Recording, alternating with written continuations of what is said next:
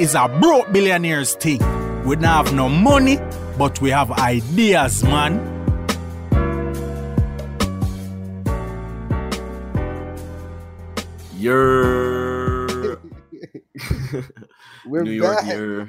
We're back again, guys. We hope everybody had a great Merry Christmas. I don't know about you, Cal, but I had myself some chicken because black people don't eat turkey during Christmas. Yeah, turkey's too dry, bro. If you're still eating turkey, we need to level up in 2020 for the new decade and start using chicken as our fowl of choice for all family gatherings and things of that nature, because this turkey is not hitting right. It's really dry. Exactly. Mm-hmm. And yeah, guys, this is the first episode of 2020. We'd like to thank everybody for joining us again. 2019 was a big year for us. We finished one season, we started off, and here we are again for 2020. We have big plans, we have big things coming up for you guys, and so stay tuned. So Cal, what do we got today? So we got three topics. They're not serious topics like we've done in the past. Sometimes we like to do really, really serious topics about what's going on in the world and all that stuff. But this time we're doing, some things that, are interesting stories. And one of the stories we could actually learn a little bit of, and get some insight about some people's lives that might be struggling with depression even, and how it's affects them with drugs. So we're going to be getting to that. But the first thing that we're going to be talking about is how Hasbro, who Hasbro is a toy company, is now officially the owner of Death Row Records. So Christian, how'd you hear about this? Because Christian's the one that brought this up to me, and I was like, Mr. Potato Head. Now they got to make a Mr. Potato Head that raps. That's the new toy. Yes, so this was one of the most randomest stories I came across while just looking around on the internet. Like when you think of Hasbro, you're thinking of the toys, the Toys R Us. You're thinking of just even Fisher-Price. Yeah, bankrupt. Yeah, bankrupt company, Toys R Us. Yeah, but look, man, Hasbro is attempting to enter the music industry, and the real question is why? Why is Hasbro trying to enter the music industry? I've never really given that much thought. Do you have thoughts on that? I actually still have no idea. I think. It's either very profitable and they're trying to resell it again, but or it could just be that the CEO or some owner of Hasbro just happened to love Tupac, or he was a fan of rap music in the past. This is the ultimate I got money. Flex. If that's the reason, that's I'm gonna buy the whole company. Watch. And he's just you know what? I love rap. I'm going to buy this company and turn this thing around. And even in this article that I pulled up, it said it is unclear how Hasbro's ownership of Death Row's catalog will impact it going forward. So anything they're diversifying their portfolio, that's what they can say. But let's say, Death Row Records was not cheap. Brian Goldner, who's the CEO of Hasbro, actually they did it in an all-cash transaction that was valued at $3.8 billion. Oh, my goodness. And the thing is, it actually happened last summer, but it wasn't official until just now. So people knew about that this was might happen, but they did it and set it in stone just as of recently. I think I know what Hasbro's going to use Death Row Records for now. I think it just hit me. They're gonna have no. I think they're gonna have some commercials, and then you just hear Tupac's music burst on scene. Only God can judge me. Okay. Or California. Okay. Just for all the commercials. Okay. Bro. Yeah, they still everybody that's it. Ever been a part of freaking Death Row, huh? Yeah, exactly. Tupac. They got to make a collage of all the rappers. Yo, Christian, Christian was looking at some of the names of some of the rappers before. He was dying at some of these rappers. I know some people probably like, yo, I really listen to his music. Is dope. But his name. I'm sorry, guys. These guys need to get new names, man. Some of these guys, what is this? What was this guy? Just give me a second. I'm just joking. I've never heard of some of these guys. This guy's bad as. Bad A-Z-Z. What is this guy? YGD, the top dog. THA, the top dog. So, goodness. Wait, YDG, the top dog? He had like two G's. I was wondering if it was like an alternate ego or whatever of like Snoop Dogg or something, because he kind of looks like Snoop Dogg. The Twilight Zone version of Snoop Dogg. It's just like, wow, this is crazy. And then obviously Butch Cassidy. You can't forget Butch Cassidy. Okay, of course. We actually should stop talking about these guys, because these guys are like probably shoot us if we make fun of them, man. Yeah, we've made a lot of enemies already. It's too late to turn back at this point. You were saying this last episode, I've just come to terms with death at this now. Now it's going to happen one of these days. They're just going to be like, yo, this man, we know where they live, what countries they live in. It's just a matter of finding them at this point.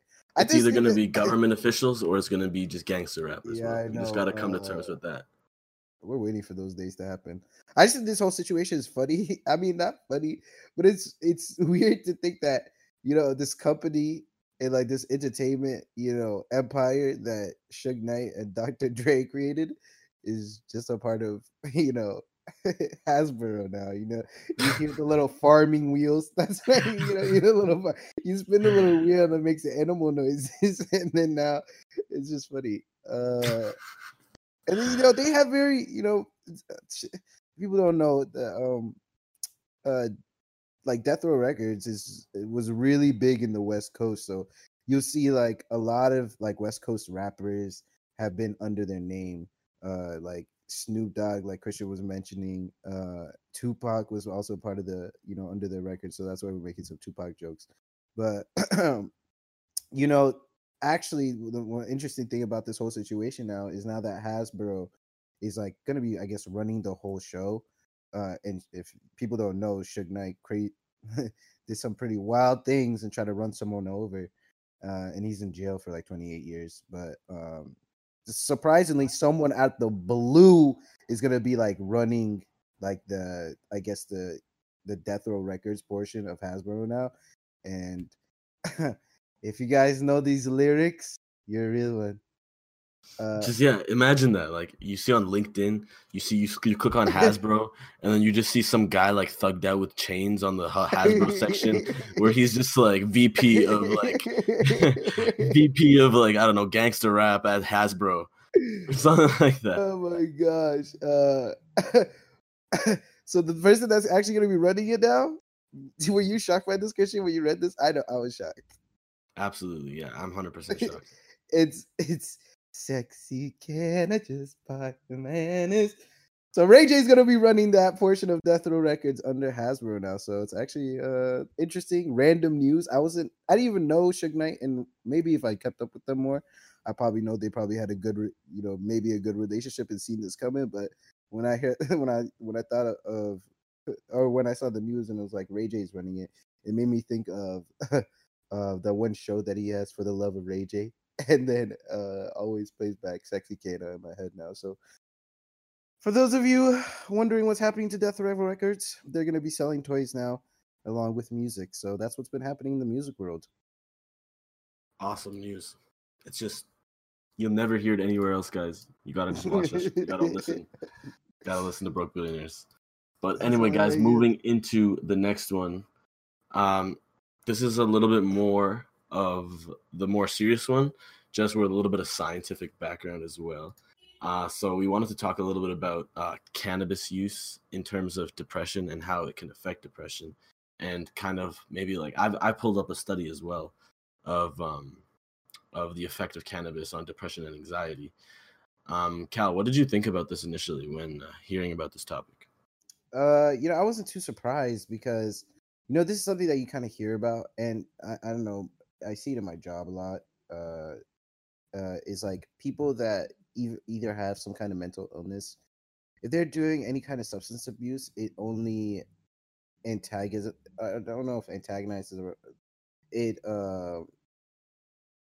inflames, it's very inflammatory to their symptoms of whatever, you know, mental illness they may have, whether it's depression, if they're psychotic in some way, any type of drug use. Always exasperated. That's the word I was looking for. So I wasn't too surprised about this, but it was interesting to see that I mean, it's interesting to see also how the effects of, you know, legalization of certain things can also, you know, change people's idea about their safety, especially when they, the safety of something, you know, especially when it comes to something like, you know, drugs and stuff. Mm-hmm. I think that's actually like very solid. It's a very solid response.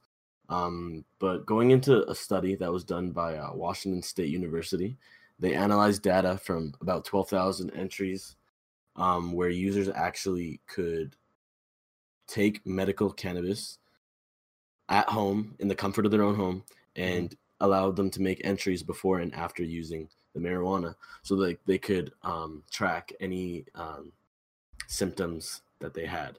So basically what they noticed was in the end, that both men and women reported that cannabis use decreased symptoms of depression, anxiety, and stress, while women actually reported a significantly greater reduction in anxiety after use. Really? Yeah, so I actually believe personally that women do tend to have more anxiety than men, based on certain of these studies that I've seen. So because of that alone, that might be the reason why women found a greater reduction in anxiety after use. Long term, the study actually conducted that long term, it is likely to worsen over time. That depression symptoms of depression are likely to worsen over time because, and some of the reasons of why they found that it was unsustainable going forward was because most of these users attempted or tend to have become apathetic, socially withdrawn. They started performing at a level of functioning a little bit lower than their prior capacity. They also did have a large reduction in overall productivity, even in their personal social life as well. So with all that being said, it does have an effect, both positive and negative, but more testing does still need to be done. You know, so interesting because, you know, that it was a similar study that, you know, we were reading about, and that was the one with like about, there's almost 1 million people in this study. It was like 730,000 people that were aged from like 12 and older. And the study was taken from 2005 to 2017. And what they did was they were seeing if anybody that was depressed used, you know, if they used marijuana before, if they weren't depressed, how much they used it. So by the final year of the study, 19% of people with depression reported at least some cannabis use, compared with the 8.7% of individuals without a recent use history of depression. So those people that had depression used it more than the people without depression. Whereas in the beginning of the study, that number was smaller. So remember, by the end of the study, 19% of people with depression had used it, whereas in 2005, only 10.2% of people with depression used it, and then obviously people that didn't have the depression before it, only 5% of people, you know, used cannabis. So it's funny to see how, you know, from 2005 to 2017, you know, how much it's increased. And it's also with that, you know, that's why we're saying, you know, sometimes, you know, if you have a mental illness or you're struggling with something, this is not always a proper, I guess, coping mechanism, right? Because, you know, once again, what they saw is that in the beginning of the study, 41% of people thought it was risky behavior. And then by the end of the study, only 17% of the people thought it was risky behavior.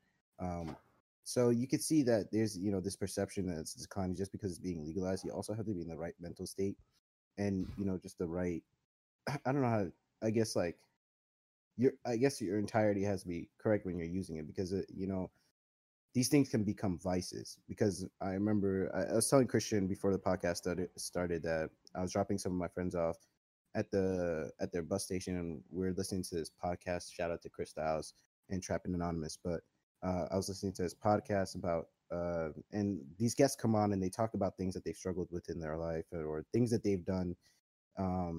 That's not technically sometimes legal or whatever. But this girl that was talking about her use of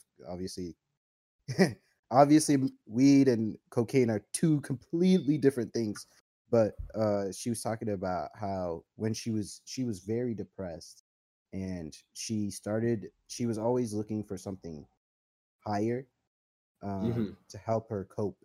And at first it started with smaller things like cigarettes. Then, she escalated to like Molly. And then I think she's minded on weed at one point as well. And then it was finally like she did cocaine all the time. It's funny because this girl, she was, she graduated top of her class. She was like summa cum laude when she graduated. But she said in her personal life, it affected her so drastically. And she used it. Obviously you don't know what people are struggling with. And if they have something like this in the background, it's just not good for their overall health. And that she said that was like the time that she like felt the worst about herself, and like her mental health was, struggling the most at that point, which when she was just using, the drug to cope. And you don't want it to, the idea, just because, these things are like legalized and stuff now, don't diminish the risk that it can have on your mental health, because it can suck you in. It's always a great feeling to do these things, but you also, if you're going to do it, you got to do it with moderation, and you got to do it, in a smart way. Well said, Cal. Very well said. And yeah, just last thing I also wanted to add as well is just as Cal said, just don't self-medicate. Make sure you talk to your doctor, you talk to other people around you. And don't take things into your own hands, because there are long-lasting effects to things that you don't know about if you're not educated in it. So, guys, exactly. Like depression is real. Exactly. Yeah, and get the help. Yeah, and then when they do more research, we'll find out more. So we gotta wait for that. Last thing that we have on the agenda, wanted to give science, wanted to give you some of that music. We wanted to do, interesting story. Christian can start this one off. Let us know. All right, guys. This blew my mind. This one, Christian filed gold mines this week. I'm telling you guys. This one blew my mind, guys. I came when across I read this it, one. I was like, I don't even know how that's. We'll get into it. Okay, so this was a 16-year-old. He was a rock climber. He was in Oregon's Mount Hood, and as he was climbing up, he fell, and he fell an estimated 500 feet down into a valley called the Devil's Kitchen. Guys, there's buildings that are 40 stories high, which means they're only 40 feet high. And you look up at them and you're like, yo, that's really high.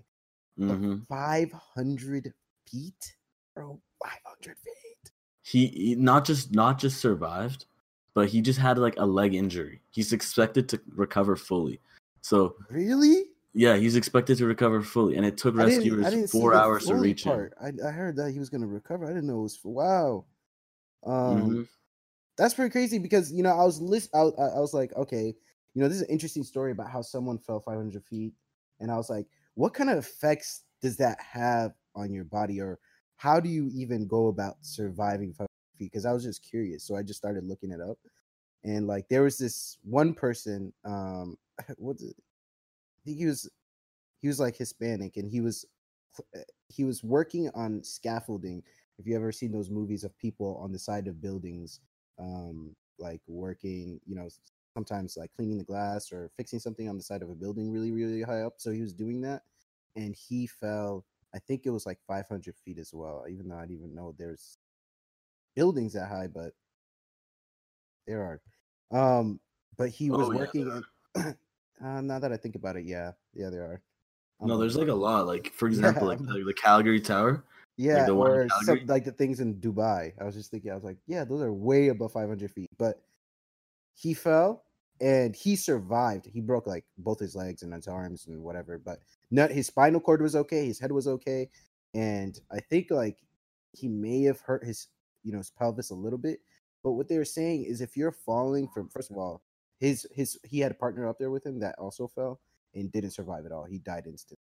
But he fell, and one of the reasons that he survived was, I think he fell on the balls of his. I mean, nobody planned to fall 500 feet. Please, please do not plan to fall 500 feet. Yes, but please. If you do happen to fall 500 feet, they say the best way to fall is to land on the balls of your feet and almost like, I guess, in a sitting position, because someone else that. I told you I went down the rabbit hole. Someone else that was like trying to that fell 500 feet from the Golden Gate Bridge, and one of the reasons that the doctor said he survived, even if he was even his position had even moved even slightly, they said he would have died, but he was completely intact. Was he fell on the balls of his feet in like a sitting position, and wow, that helped him absorb the impact. Wow, it just blows my mind. 500 feet, because like the Calgary Tower, the one I mentioned earlier, the Calgary Tower, it's about 191 meters, and 500 feet is about 150 meters. Yeah, 152 meters. So it's just a little bit taller, like 40 meters. Yeah, adds quite a bit, but it's only a little bit taller. I think when I was in Calgary, I went to the Calgary Tower. Do you remember that building? The glass floor. Imagine like falling off the bottom of that. Yo, you can't even look down from the glass. I don't even want to look down from the glass. So why it's even fathoming falling? You're falling for a long time. How long? Let's just do a quick Google. It's crazy. And how long it is? How long you're falling for five? I know there's like terminal velocity where you start falling. After you start falling for a certain point, you don't fall any faster. And if you reach that terminal velocity, that's when you go splat. Oh, I found a splat calculator. Wow, yes. They call it splat calculator. Yeah. Let's say 70 2020, no jokes. Okay, so they said that you will be falling. Oh my goodness.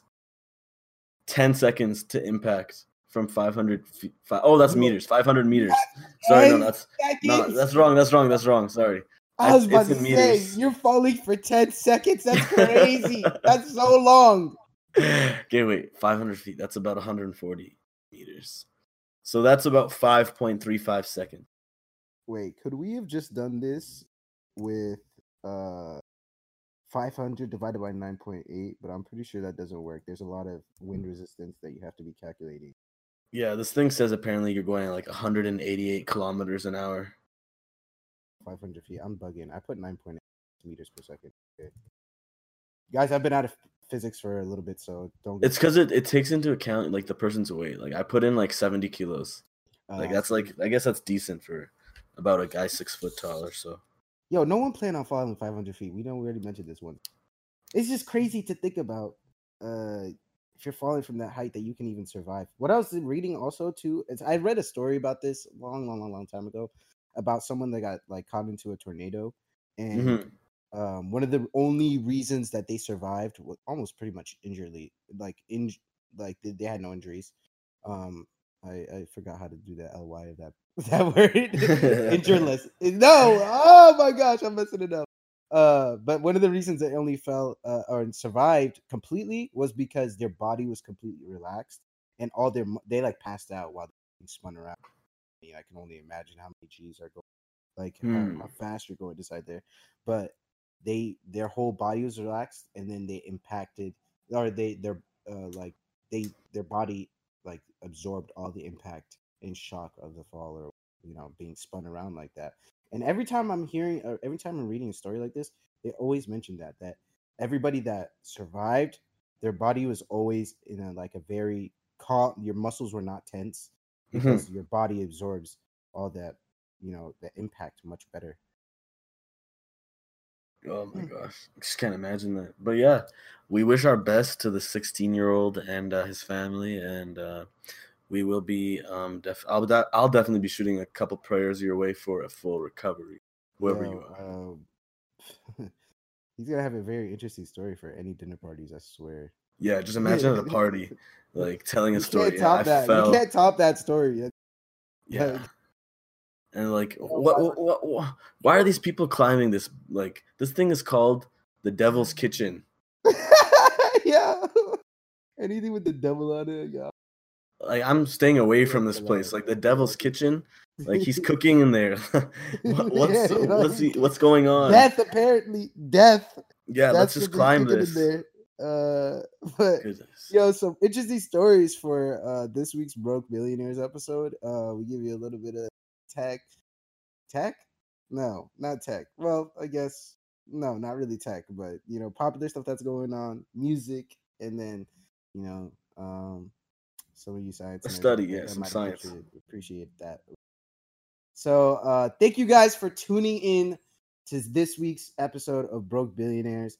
look, you know, just quite a bit shorter. We give you guys, we're gonna be giving you guys, you know, 2020, you know, a little bit of a break early on. You know, you guys came in for tuning in, so you know, we got to give back at the same time. So once again, thank you guys so much for listening. With your hosts, Cal and Creechan. Hey, and we'll see you in 2 weeks for the next episode of Broke Billionaires, starting this year, 2020 strong, baby. Let's get it.